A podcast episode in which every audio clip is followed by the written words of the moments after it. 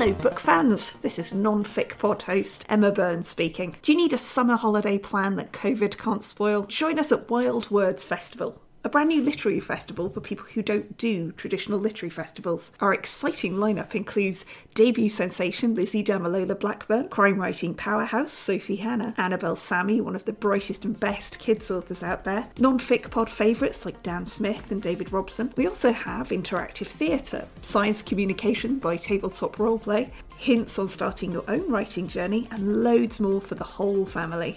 Join us from the 3rd to the 5th of June in a gorgeous field just outside Potter's Bar for a celebration of all things wordy. And use the code NONFICPOD for 10% off all tickets. And now, back to the episode. Welcome to this fortnight's episode of NonFic Pod. I'm delighted to have Kate Greene with us today. Kate Greene was the crew writer and second in command on the first simulated Mars mission for the NASA funded HI-SEAS project. A poet, essayist, and former laser physicist, her work has appeared in multiple publications and radio shows. She's taught writing at Columbia University, San Francisco State University, and the Tennessee Prison for Women. She lives in New York City, where she joins us from today. Hello, Kate. Hi, thank you so much for having me. I absolutely loved the book. Thank you for making the time to let me ask you some questions. Um, the first one that strikes me is why might the dining table be one of the most important bits of furniture on any future Mars base? Oh, this is such a fantastic question. I mean, the HI-SEAS mission, as it was originally conceived, was as a food study. So, um, questions of the types of food, the kinds of food that you're going to be taking on this two and a half year mission to Mars were really centered. Um, and from the scientific perspective, you know, we, we were doing all sorts of things like, um, well, we had these two food systems that we uh, looked at the pre prepared meals, which is what you see on the ISS today. This is what astronauts on the space station eat, just like food in pouches that you heat up and squirt into your mouth. And um, then, but we also tested a, um, this is a more creative uh, type of food system. So you were able to bring shelf stable material or shelf stable ingredients along and, and make novel meals. So like uh, like pizza or uh, a cake or a beef tagine or some sort of like um, vegetable roll, you know, using nori and, and sushi rice. So the, there are all sorts of options. Um, and the thinking goes if you have these options, and maybe you get less bored with your meals and less bored in general. And so that's really what the project focused on. Um, we did a lot of measuring of uh, uh, the weight of our, our plates piled high with food before the meal and then after the meal to see what was left over. There are pictures taken. We filled out surveys before and after every meal about how we felt about the food.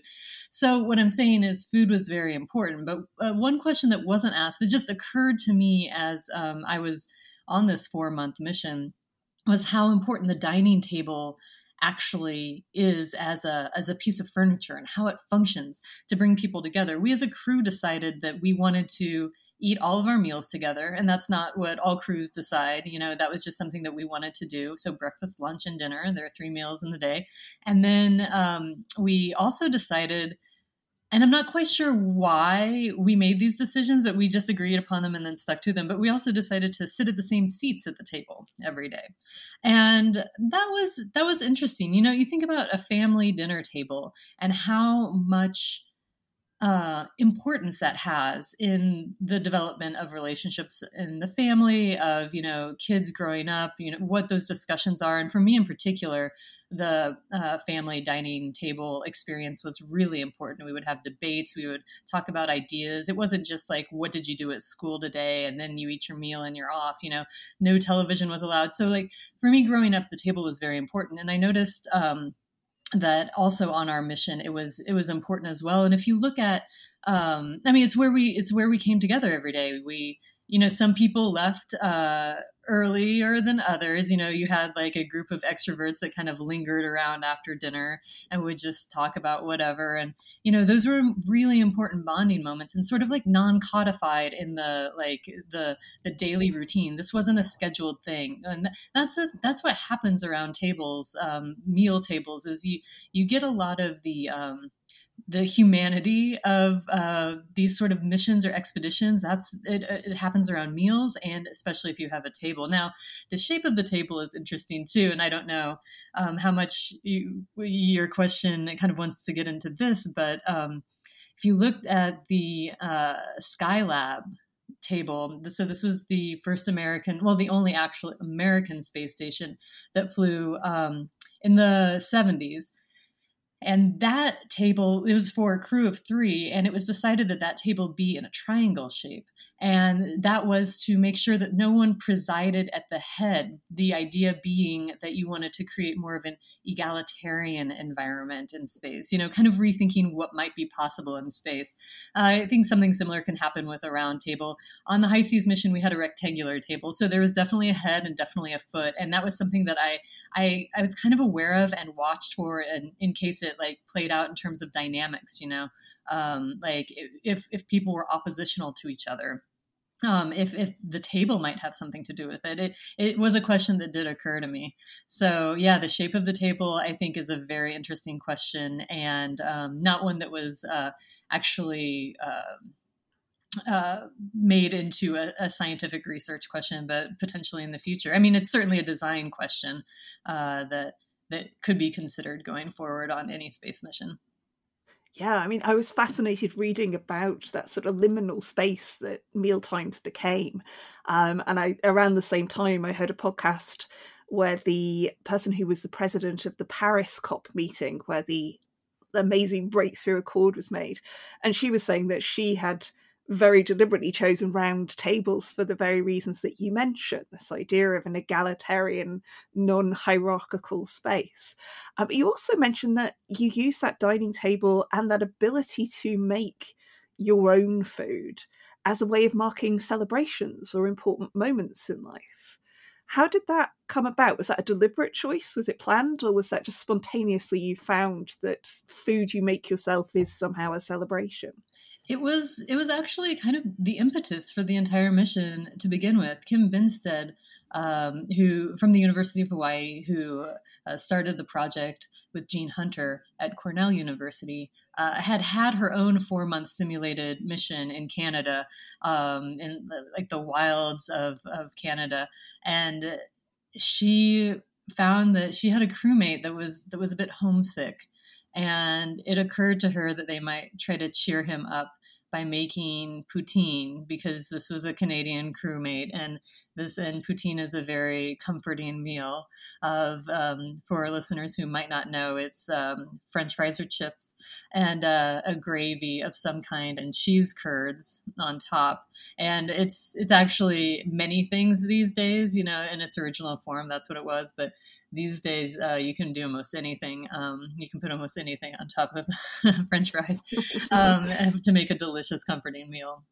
And they did not have those ingredients uh, exactly, but they did have shelf stable components that they could fashion into French fries. They had a packet of gravy, of course, that worked, and then the cheese curds needed to be uh, created from powdered milk. So um, the whole process, it, you know, it kind of derailed all the other scheduled things that needed to happen, and, and they they just like really focused on making this uh, ridiculous and uh, comforting meal for this crewmate. And it turned out to be one of the most important aspects of the mission. I mean, it ended up getting mentioned in a research paper.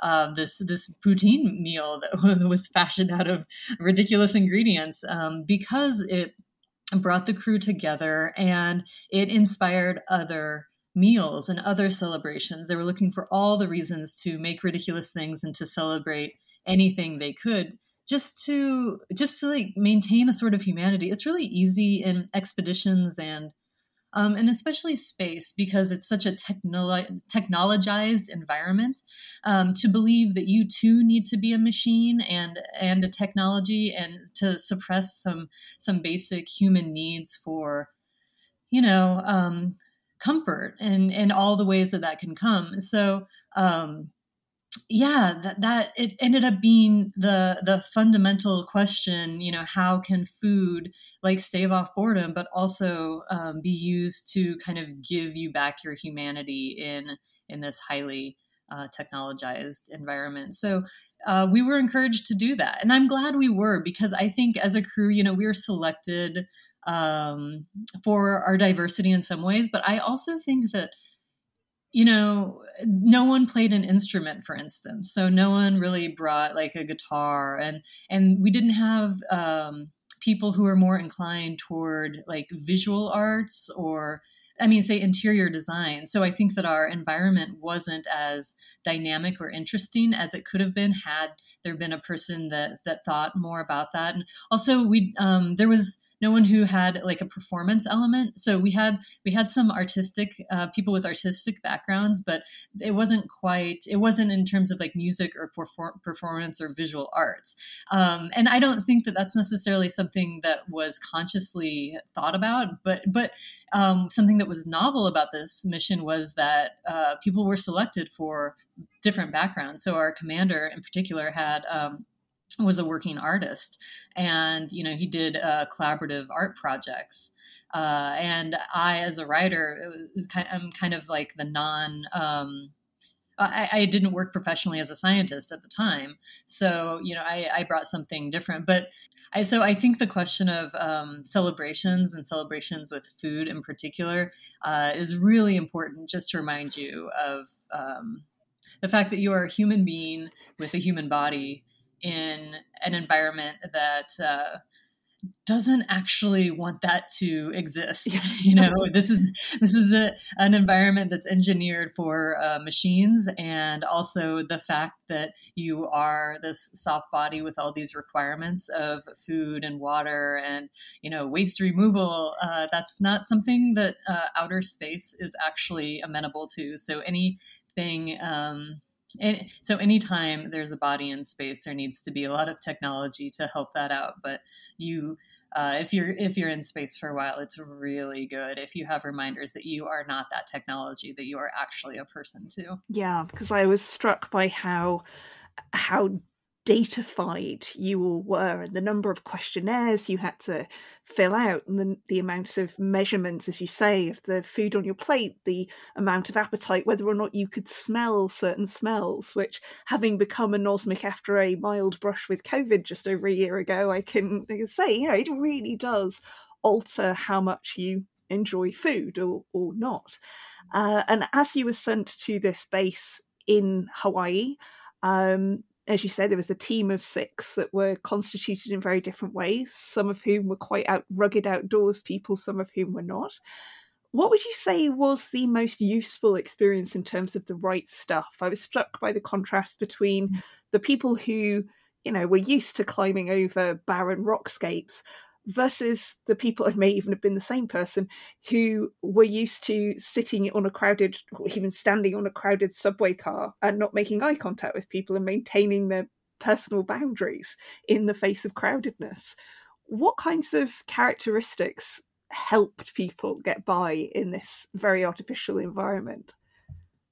Wow. Well, I think you actually uh, kind of um, brought up two really good points. I mean, the fact that you need to have both is is kind of the big thing for a lot of um, astronaut selection is you need to be an introverted extrovert or an extroverted introvert you know you need to be someone who can think systematically but also think creatively you know so it's kind of like this um, you know you need to you need you look at the spectrum of personalities uh, the way that personalities are kind of divided up and you you have to have someone who has the capability to be you know all across that spectrum uh, depending on what the situation demands. So yeah you have to be able to get along well with others and then be very content working in solitude uh, for as long as need be. Uh, you need to be athletic and physically fit and able to do some of these very arduous physical tasks but also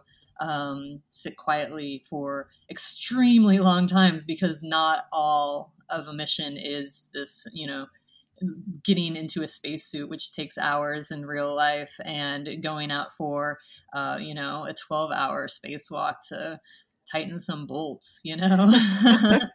so, yeah, it's, it's hard to say exactly what the most important, um, I mean, it does occur to me that the most important characteristic uh, that a person would need to be an actual astronaut is just being willing to do whatever it takes in almost any circumstance. Mm-hmm. Uh, and you know that's that's not everyone on this planet that's not most people on this planet most people have some limits but i think that um, if you look at what a- astronauts actually do uh, they have to they have to put up with a lot mm. that most ordinary people would never first of all imagine and then like if they were presented with it would be would just simply say no thank you. Yeah, you mentioned that your sanitation was uh, problematic while you were there and one of the things that you'd had to put up with was was it called a field toilet or something? Yeah field toilet. I didn't know about that either. I learned about that because um, our engineer was a, a soldier in afghanistan and so he uh, was in charge of the the making the field toilet. So we had two bathrooms, and that was really great because um, that's a system you want for, to have redundancy in. And um, since it was the first mission, we used it was easiest to uh, get up and running uh, just a, a, regular plumbing system with water. Uh, and on subsequent missions, they used a composting toilet, but or two compo. I think it was two composting toilets. So um, what ended up happening with ours was because we were off grid uh, there yeah there was a there was a problem in the system that uh, clogged the line and then uh, we weren't able to use the toilet for about a day. And so a field toilet was created with you know bucket lined um, with multiple trash bags and then those trash bags had to be removed and you know the uh, the support team that would come up the mountain and make drop offs and and pick up uh, garbage uh, had to take a, a rubber giant rubbermaid container full of trash bags full of you know uh, bio waste you could call it uh, had to take that down the mountain. So that sounds like everyone uh, involved had to do whatever it took um, yeah that i mean that's that's absolutely right actually. You you do have to it's not just the astronauts or the astronaut stand-ins or you know um, it, it's it's uh, the support team and everyone kind of pitching in together. It's it's such a um, you know you watch movies like um, apollo 13 and you get a sense of that this is like a true team effort uh, but when you're in it and you recognize that you, there there are interdependencies and that are that you never would have imagined and then you're grateful for the fact that the people who are involved um, do whatever it takes and are, are really committed to the project mm. so it, it was a you know we do have this idea of these astronauts as heroes um, and it's harder to conceive of like the whole um, organism as as heroic but i think that there's really something to that yeah, I mean, the original space missions were built largely around the sort of test pilot ethos because of, you know, the likelihood that these systems would blow up. Uh, so you had to have people who were willing to risk their lives to try this new technology. But you make a very clear uh, scientific and economic point that uh, space missions, crewed missions, would be much cheaper if staffed largely by women. Yes, that was something that occurred to me around the dinner table. Um, the fact that, well, I mean, first of all, there's been some thinking around um, like the the test pilot uh, personality might not be super compatible with a longer space mission uh, going to Mars, mostly because a lot of those people uh, are adrenaline junkies, and a longer mission to Mars, uh, two and a half years or so, would require a lot of sitting still and a lot of non-action. And so, um, again, it's that personality, like a spectrum that you need to have, not just people who are kind of like pinned at this sort of, um, you know, adrenaline end. Uh, and so, so NASA and you know other space agencies are looking for different types of people, but uh, I noticed over time, you know, I looked around the table and the there were three men and three women on the mission, and the guys often went back for seconds, you know, and um, and often had like food piled higher on their plates than uh, the women did. And then I was also conducting a sleep study, and we had to wear these armbands. And you know, looking through the data, I didn't know whose data was whose, but uh, I could see uh, gender and notice that the estimated caloric use um, for the women on the crew was less than half of the guys. So something like um, 1400 calories a day versus like 3200 calories. And and it occurred to me okay well when you're thinking of one of these space missions especially a very long one one of the largest payload components is food uh, not just in volume but also in weight and when you can reduce the weight of a space mission, you can make it cheaper because it's cheaper to, or you can, or you can just allocate that space and weight to something else. You know, you have more. Um, you, you have more room to play. Engineers have more room to play, but ultimately, what it is is if you can reduce the weight of a of um, your payload, then you can reduce the cost of flying because of the fuel that it takes to get that huge payload off the ground and then into orbit and like out um, further beyond. And so I thought, well, gosh, if you're sending six people like us, uh, if you just sent six women or even smaller people i mean it's not it's not purely by gender. It's uh like for instance yeah i mean you just if you're a person who's smaller and requires fewer calories then um, you don't need as much food and you can really um, make a cheaper mission. So it was it was a bit fun to you know i originally wrote about this idea for slate and uh, somewhat tongue-in-cheek uh, just to see what would happen. And it was it was really fun to see the responses of uh, the readers. Uh, I you know I didn't get any death threats, which I know is a thing that happens these days. So I was surprised uh, by that. Um, most people engaged with it in kind of like a fun way, and um, you know it's been an idea that's been talked about a little bit um, beyond. But it also points to the fact that um, Sorry, can you hear that I noise? Can, I'm afraid, yeah. It does seem like there's some construction happening. Uh, I live in New York in an apartment building. There's also a lot of trucks outside my window too, so there's some noise that um, might might show up in this interview. Um, but when thinking about the the question of who gets to go to space, um, you know, in framing it in this purely economic way, as I did in the Slate article and then in the book, that if you if you really care about economics, then you should choose the most economic um, astronaut crew, and that would be a crew of mostly women um, it, it actually just points to the socially constructed ways that we conceive of what is an appropriate astronaut or not. If we want to, um, if we want to privilege the economic, we could. We always could have.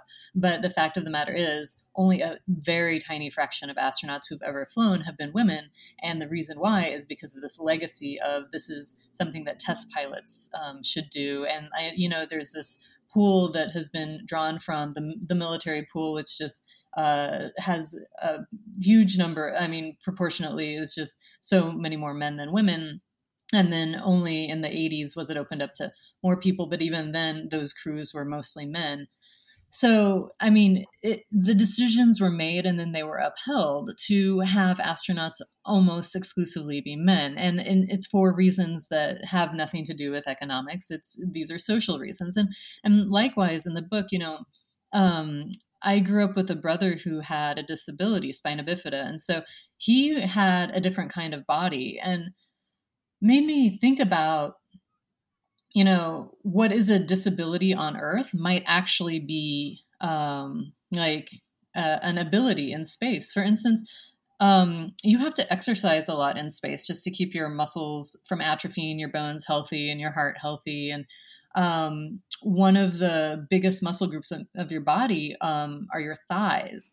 And what if what if amputees, double amputees, uh, were astronauts? Fact is, most of the mission to Mars is going to be in a zero G environment you do not need your legs. They're a liability. You re- you have to like make sure that your legs are healthy. So if you have some sort of prosthetic and per- perhaps you can even have some sort of specially engineered prosthetic then this this astronaut is actually super capable beyond capable of what someone who has um, two of their own legs could actually do. So it's just you know when you think about who gets to be an astronaut um, unfortunately that question kind of like got frozen in time um, for a long time and, and even now like chipping away at that is is very difficult. I mean i'm all for just melting the whole thing down and like using some different molds you know to to see to see what we can do and think more creatively about it. I, and it, you know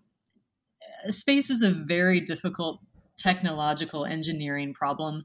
Um, i just i wonder what it would have been like and what it can be like going forward if um, there was more design thinking baked into it if there are more artists who are asked to um, to contribute and not just asked to contribute but to have their voices elevated. Because i think what happens in um, engineering environments i've been in a few of them um, is that uh, the engineer says it's not possible you know and and then the, like the kind of wild out there idea gets shot down but um, if if you're just if you just leave it up to an artist, the artist will always find a way to make something possible. So give give the artist, give the designer like more reign, and then suddenly you're going to see all sorts of different types of space uh, reasons to be in space and people to be in space, and space it can actually be as expansive as it as it is, and not just a sort of a um, a narrow view based on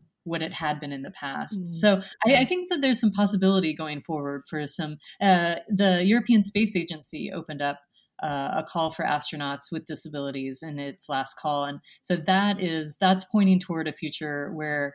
Um, people recognize what what is actually valuable in space and how um, different bodies can can also be in that environment. You don't have to have to uh, um, select for the body that seems to be most able here on Earth. Yeah. That doesn't make sense when you're in space. Like all rules kind of get thrown out the window when you're in space. So why not actually throw out some of the the the ones that were there from the beginning? It is incredible that in a field that has such radical scientific engineering technological thinking that the social thinking the cultural thinking is quite rigid but i noticed that one of the first uh, commercial flights that's going up soon.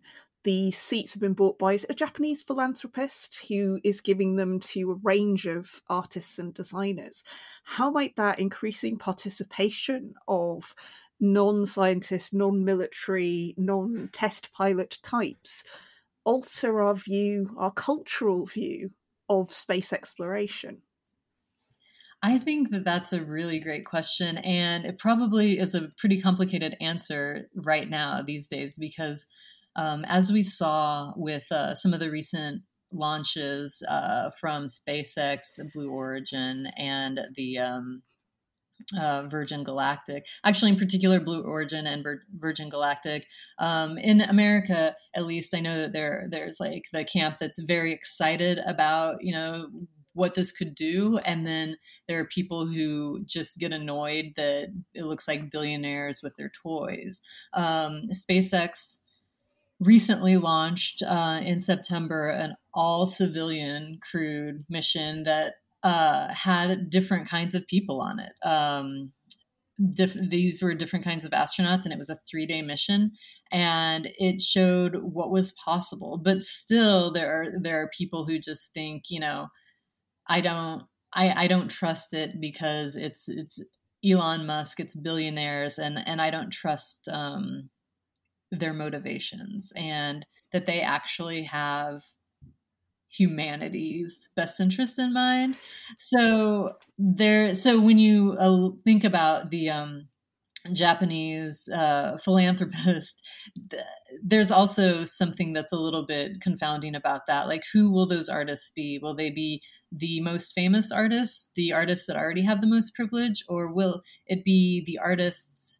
Um, will it be the young up and coming artists that those artists love? And and maybe that's an interesting that would be an interesting project is to not have the the big names that everyone knows, but to have have the people that those artists are watching. Mm. Um, but I it, I think right now it's I am waiting to see how it changes. It's hard to predict because um, Yeah, the the idea of why should we care about space when there's so much wrong on Earth is something that is um, it's a very present argument in many people's minds, and not without good reason, not without excellent cause. And then the counter argument is that well, if you do if you are able to go into space, then you get a broader perspective of Earth, and you the problems you have to overcome to get to space can help back on Earth. And I think that I, I don't disagree with that, but I think that in a way that sort of minimizes the the very real and I would say correct feeling that to go to space abandons something here so I, I, I do think that th- these will always be in conflict, and it would be nice if it were easier to um, hold both um, in our minds and work toward both in a way that feels good. And I think that you know this is where my own personal opinions come in in terms of the um, the branding and the marketing and the um, storytelling of SpaceX and Blue Origin in particular, I, I, I think that these were technology companies um, headed by technologists, and I don't think they necessarily realized how important it is to um, build humanity into their technologies from the beginning. And so, right now, right now, the the goals of those companies don't feel um, uh, don't necessarily scale mm. to most of the world yeah. and i think it's to their detriment you know nasa is the most well it's a it's the most beloved governmental agency uh, in the country mm. and it it did so i mean it's not perfect obviously but it really actually understood or maybe it's just something that grew out of the Cold War era that um, and and the nationalism that uh, was necessary to get that pro- program up and running. Uh, that when you can bring people together, that you you are you you are in a powerful position and you know they've continued to leverage that for educational programs and to get kids into science and engineering um, so something of the NASA brand, but now it's it's a little confused with the um, with commercial spaceflight because where does what role does NASA play now? Whose brand gets to claim the advance, the um, the adventure, and and the hopes and dreams? And you know, speaking of brand, sounds very um, prosaic and a little bit icky, but it's it's actually true. It's it's now a diffused idea. And and unfortunately what's what's sort of like forming in the in the cloud is um like the singular entities of these billionaires and what billionaires stand for rather than what um you know a collective of people trying to do something new and different and exciting uh, uh stands for. So yeah. you know that's that's a long that's a long response to um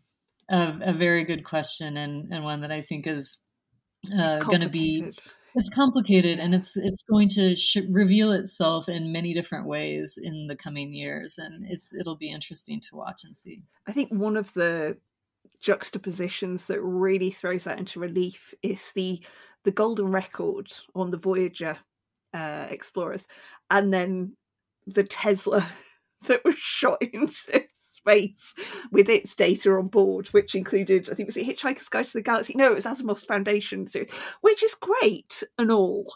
But the way that the Golden Record was selected, and you do refer to it in the book and some of the material that was on there, and that desire to say, this is a a representative of humanity and what humanity is made of whereas the firing Tesla into space with the Foundation trilogy on it really sort of felt like, "Hi, I'm Elon Musk, and this is what I'm into." It's sort of like his intergalactic dating profile. I don't know. Oh my god, that's such a perfect way of describing it. His intergalactic dating profile. Yeah, it was exactly right. I mean, and the contrast was so great as well.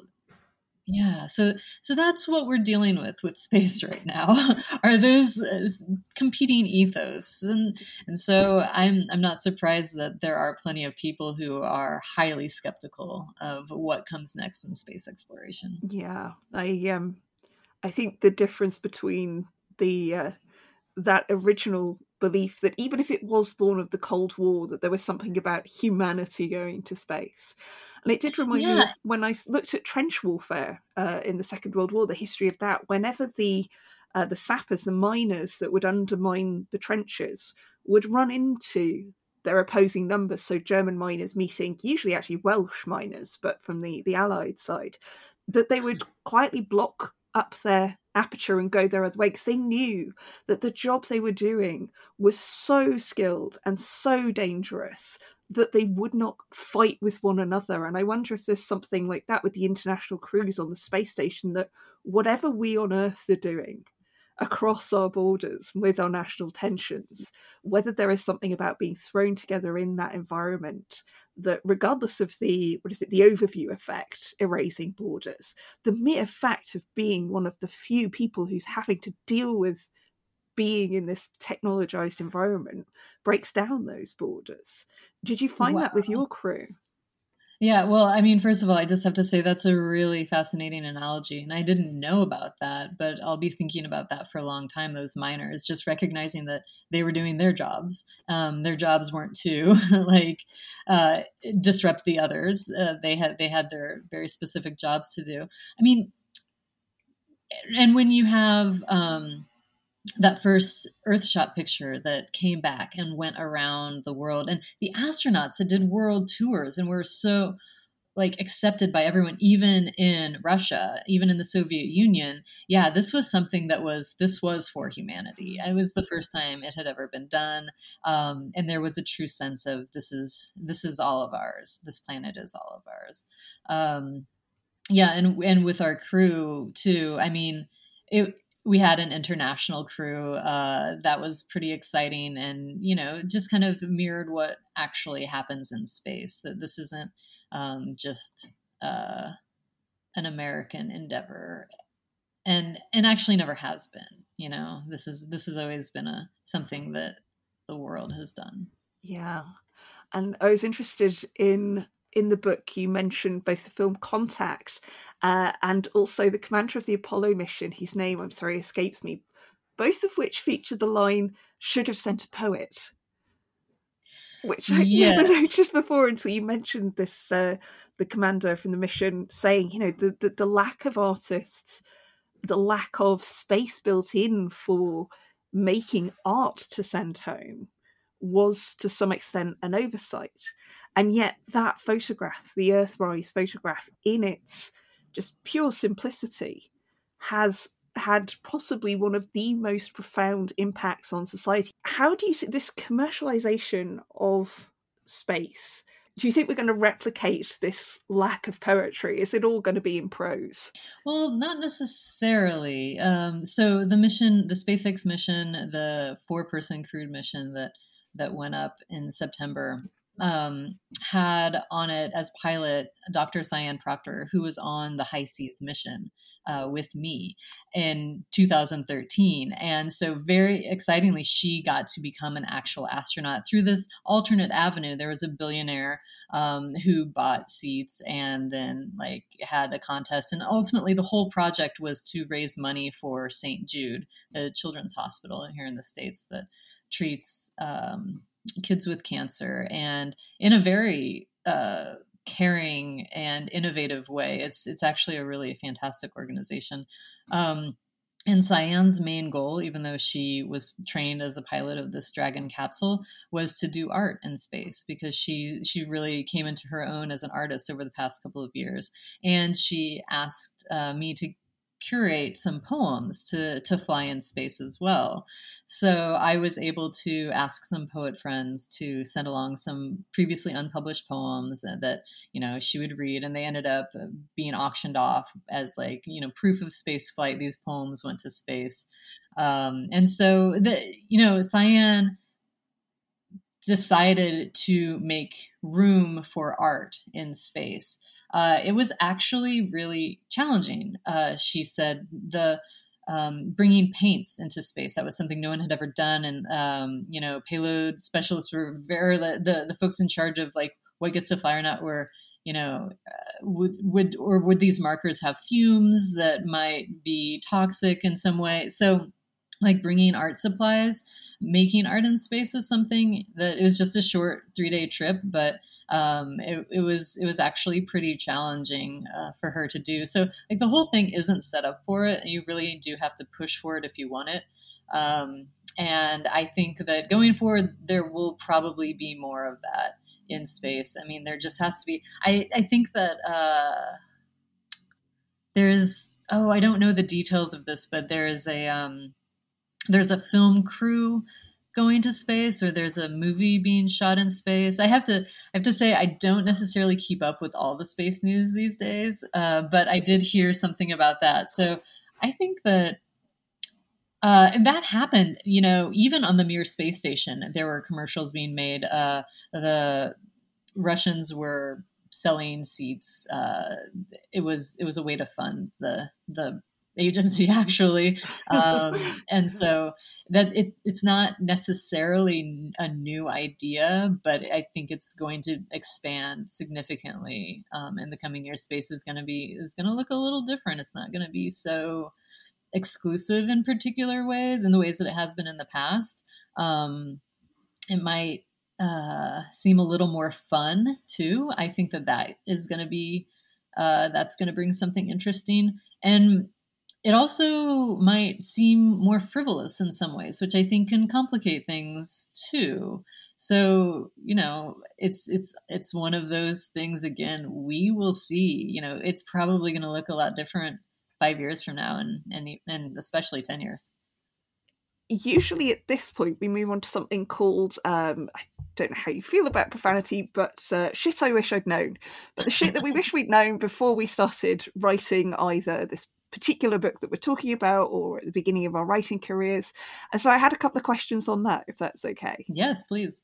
So you oh, by the way, this word. By the way, I yeah. love I love profanity. Okay, that's good. Fine. Excellent. I've been so good so far. it probably will not last. I think the sweariest one I ever did was with Chanda Prescod Weinstein, who is a, mm-hmm. uh, a cosmologist and we ended up my favorite one i still need to get the badges made up with was the phrase lean in fuck off. Ooh, i love that. That's yeah. so yeah we need to do the lean in fuck off merch for i don't know in aid of some kind of stop making women do all the hard work. Yeah exactly. uh, exactly. So now i'm going to ask kate about what she wishes she'd known before starting to write this incredible book. One of the fantastic words that I learned from this book was the idea of Techschmerz, which is a word I hadn't heard before, but it's a feeling I definitely had. Uh, could you explain Techschmerz and let me know if you had any while writing the book? yeah, so this is a concept that like mm, occurred to me. It's a little bit related to the idea of Weltschmerz, which is uh, the sort of world pain, a, a wishing that something was there's there's somebody's going to speak sounds again.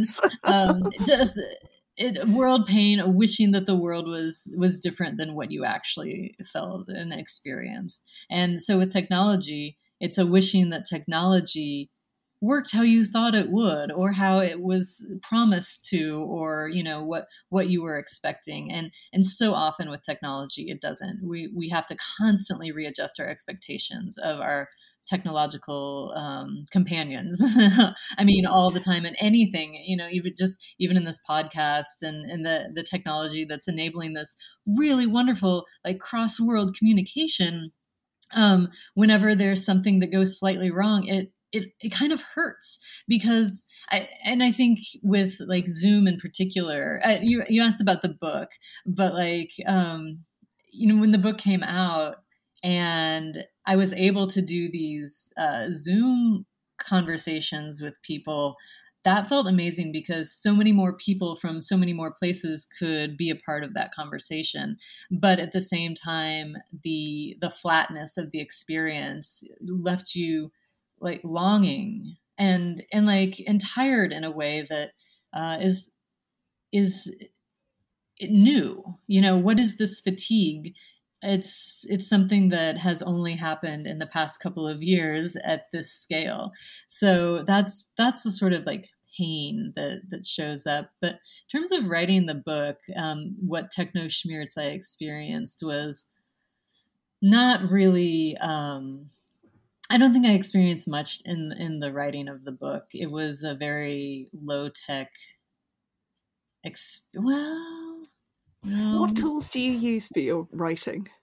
Oh, it depends. I'm a little like what is available i'll grab it obviously i use a laptop um, and i type i use scrivener that software because it, it's just a great place to dump stuff um, i use my notes app on my phone constantly for ideas and um, and I have notebooks, physical notebooks that I also write ideas in. I, a lot of stuff starts in the notebook um, because like it'll come in a rush, and I just have to get it down, and then I bring that to the the um, the like more sort of like organized writing of the book. This book, um, structurally, it was a conundrum to me for a long time, and so those rushes of ideas were actually really important because I decided to go with the essay, um, like in kind of the Montaigne version of the essay, in the way that um,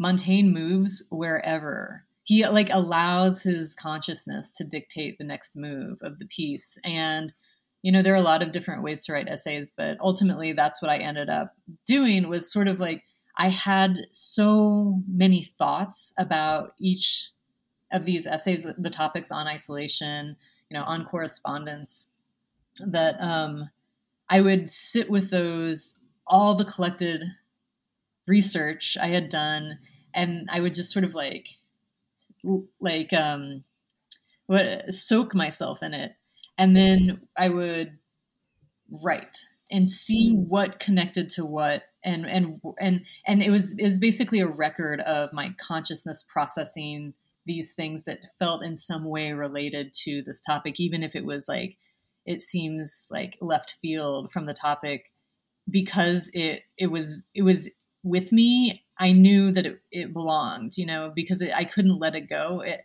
I knew it had to belong in some ways, and so I didn't necessarily make all those connections explicit for people, but like just adjacencies. Um, I hoped could show that um, these ideas belong together. Yeah, I mean, it is a very flowing book and it travels from the HI-SEAS base in Hawaii to your home with your former partner to your brother's hospital bed and all of those things you bring together with this I guess the the flow of these ideas as they emerge from from your consciousness. And how does that compare to say for example someone saying we need you know 1,500 words for Slate by Thursday week. Heaven, have a have a deadline that that long in advance. But how did the pace compare writing for a book versus writing your uh, your journalistic output? Yeah, it's a great question. And I have just so many years been trained on 1500 words, you know, on a deadline and and so this one, you know, writing a book around some of the same topics that I wrote about in a journalistic way. Um, it, I mean, it's a different metabolism, and you have to get used to that. So I wasn't doing a lot of those short stories while I was doing the book. I was, and that was really nice because I was allowed to exist in that length and and time. The other thing is, you know, when you're writing something journalistically, you are um, beholden to whether it's obvious or not, um, a hidden structure or a structure uh, in general that dictates where information shows up and uh, where the author and opinions show up. I mean, there's a lot of flexibility in in certain publications, but when you're writing a book, you are the authority on how information shows up. You know, you can you can look to other authors who've come before and other books that are structured in particular ways, but ultimately you have to decide what's best for the information you have. And um, who you are as a writer while you're writing it and you know and that can change as you're writing it too so yeah for me to i tried to honor who i was um, as a writer writing that book as much as possible as almost um, like marking a particular period of my life you know there's that this book couldn't i'm sure people have said this before but the book that that you read couldn't have existed a couple years earlier and it would not be the book that I would write today. So it it has a to me it has like a, that sort of like monument feel like it, it like marks something and then um yeah just the way that uh you're allowed the freedom but there's a sort of tyranny in that freedom uh in that you have to it, it's up to you. like I've got to find a structure. yeah, it's up to you to figure out what the book wants to be, and um, good luck. Yeah. I've found that moving from writing for academic publication, which again, incredibly formulaic and lots of rules about not inserting yourself, and how much work my editor had to do, particularly on the first book, of getting my voice to stay consistent on the page. Ah. And when I met someone at a um, a party that that publisher was was throwing, and she went, "Wow, you sound in person exactly like you do on the page." Like you have no idea how hard my editor had to work to make that happen, because there is something about the tyranny of saying, "I'm gonna." Well, for me anyway, I found that process of exposing myself in it, and mine's not even memoir, uh, extremely unnerving, and yet there is so much sort of honesty and clarity in this. Did you were there any sections you felt trepidatious about writing, about exposing, or because it followed so naturally on from those experiences, did it just feel right to have those those parts of the story integral to to what you wrote? Well, yes. I so I very consciously began the book with a tone that was um, like journalistic and detached. And I wanted to use the book as an exploration to see where I got to the emotional hotspots for myself. And I knew that it wasn't going to be the whole book. You know, this is, I, have also termed it like a queer space memoir and essays, you know, so is it memoir? It doesn't really follow a lot of memoir structure. Essays, it's it's actually not like a lot of literary essays either. Um, queer, well, it doesn't necessarily. I mean, I am a queer person, and there's a gay marriage that um, is discussed in this book, but it's not like it doesn't um, deal with the queer themes. But I figure if I take all of these things, which it kind of isn't, and put it all together, then it, you get the book that it actually is. Um, but I, I, uh, I think I knew that as I wrote, I would feel where it needed to be more emotional um, and it doesn't i and i know it doesn't happen that often in the book either and that that felt correct because there was a lot of um, sort of like holding it together uh, in in life for me in particular and then with these ideas. Um, and then when i when a lot of these ideas sort of like um, tendrilled into actual lived life for me in terms of like isolation and my the end of my brother's life um, and his time in the hospital i knew that that um, like the worst thing i could do is to deny the emotional reality of of that of those um, that accompanied those. Often when you connect ideas you um, like abstract ideas the the connectors are like sterile. I don't know. I kind of imagine them as like rods or something made out of like a shiny metal or you know but there's something about connecting ideas or technologies to like more personal things and then those connectors are like maybe they're they're like um more rope ropey or like something with texture and or even like I don't know sticky elastic organic of some kind. You know there's there's the the connectors are, are very different. Um it sort of reminds me when a, a tree grows around a, a a cast iron fence. Oh, absolutely. you sort of see the tree growing through it, but the, the fence going through it, but the tree has like sort of formed around it and now you can't have one without the other i just saw something that you're just that exact description um, on a walk the other day and i was dumbfounded for a good minute just looking at that form and how it can't it can't be anything other than what it was. And yeah. yeah it's really really fascinating. So yeah i don't know. Um does that does that kind of get at that question? Yeah i mean i was phenomenally moved and i was surprised that that one of the things that moved me the most was actually one of the most datafied and atomized parts of the book which is where you account like financially account for the costs of things like you know per gram of payload and your brother's medical care and a headstone and that i found staggeringly affecting Wow. Well, thank you. Yeah. yeah. I, I, I, I, I don't, I don't even know how to phrase this question, but what, how did you feel when you thought, I know, I know I'm going to put this down in this way?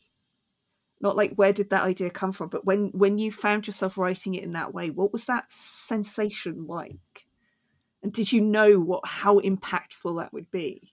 I didn't know. I mean, the strange thing about writing the book is you actually don't know anything about how impactful anything will be um, and if it works. You know, when you write an article, you get feedback very quickly, immediately, and then moves on. But this book is has found a lot of different readers, so I really appreciate you um, talking about that. It felt like. Um, I think there's something in it that is modeled in the book as a whole because it was like a technical thing. You know, here's technical information, but then I just feel like I am a person and I'm not a technology, and and like and so every time like a personal thing broke through, it felt like the breaking through, like you know, crashing out of like the technology space, and and I did want to yeah be honest in the form of the book with when that happened and how. You know, I didn't want to prescribe it or outline it. I wanted to have felt it, have felt the frustration of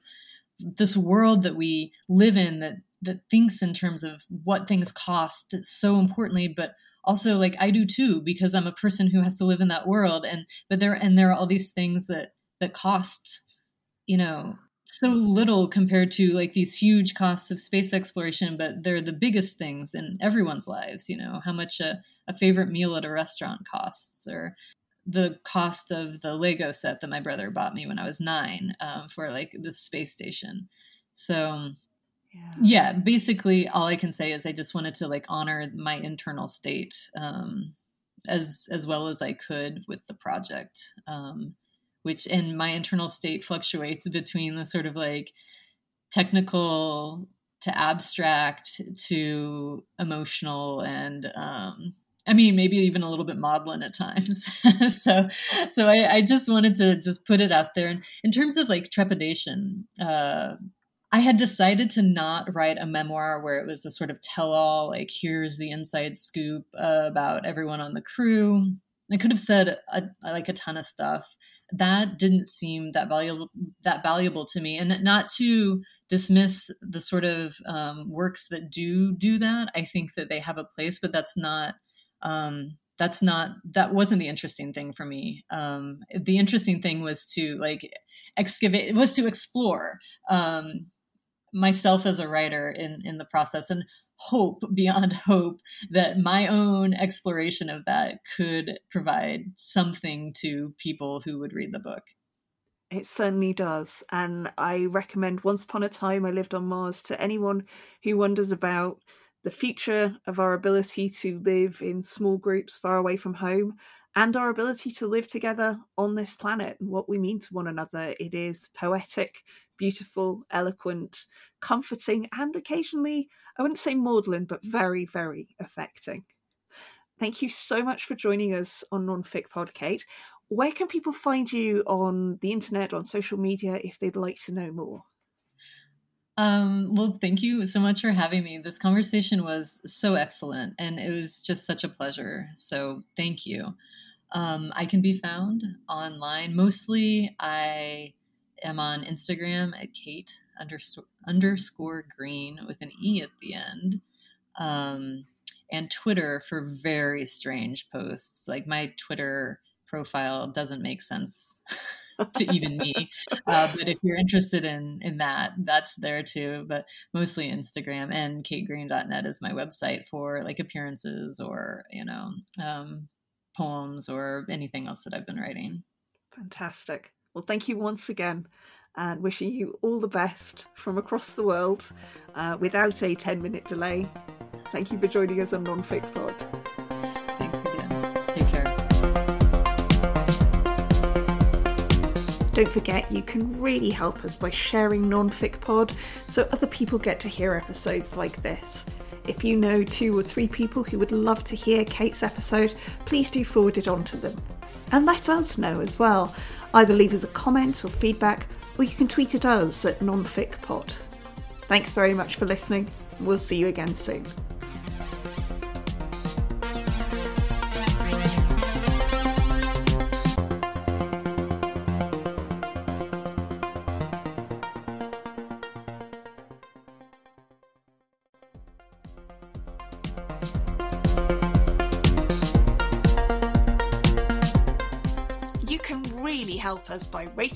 reviewing and sharing non-fic pod.